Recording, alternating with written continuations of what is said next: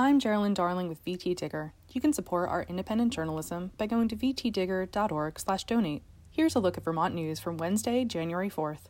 Tuesday afternoon marked a passing of the torch for Vermont's three member congressional delegation, as U.S. Senator Peter Welch and U.S. Representative elect Becca Balint took their first actions of the 118th Congress, and U.S. Senator Patrick Leahy concluded his historic 48 year career in the Senate.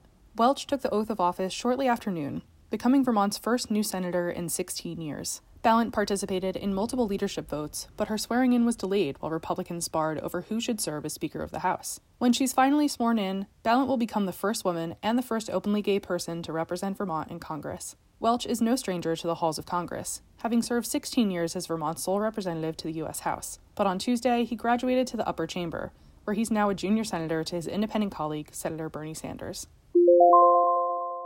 The State Department of Health plans to end walk in COVID and flu vaccine clinics by January 31st. The clinics have given out between 500,000 and 1 million COVID vaccine doses over the course of the pandemic through multiple rounds of campaigns for different age groups and boosters. But in an announcement on the Health Department website last month, officials said there hasn't been enough attendance in recent months to keep clinics going during the most recent iteration of the vaccine, the bivalent booster dose, which targets the Omicron variant. Those low numbers come despite the health department expanding evening clinics right before the holidays to try to encourage more Vermonters to come out.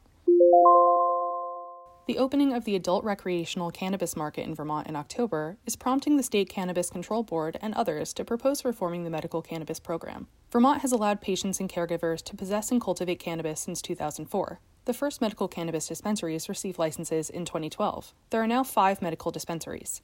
According to the Cannabis Control Board, since the state legalized personal possession of cannabis in 2018, there's been a significant decline in the number of patients who have medical cannabis cards, from 5,700 in June of that year to 3,800 this month. Officials estimate the second phase of an upgrade to Montpelier's wastewater treatment plant will reduce the plant's greenhouse gas emissions by around 2,000 metric tons per year by using methane from the solid waste to power the plant's operations.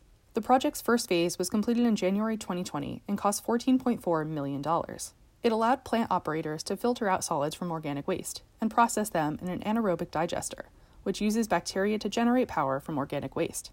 Wastewater treatment facilities have long struggled to dispose of the solid waste that they filter out during the treatment process. Some of the sludge contains chemicals that pose a challenge to using the material as a fertilizer or for other purposes. You can find all these stories and more at vtdigger.org.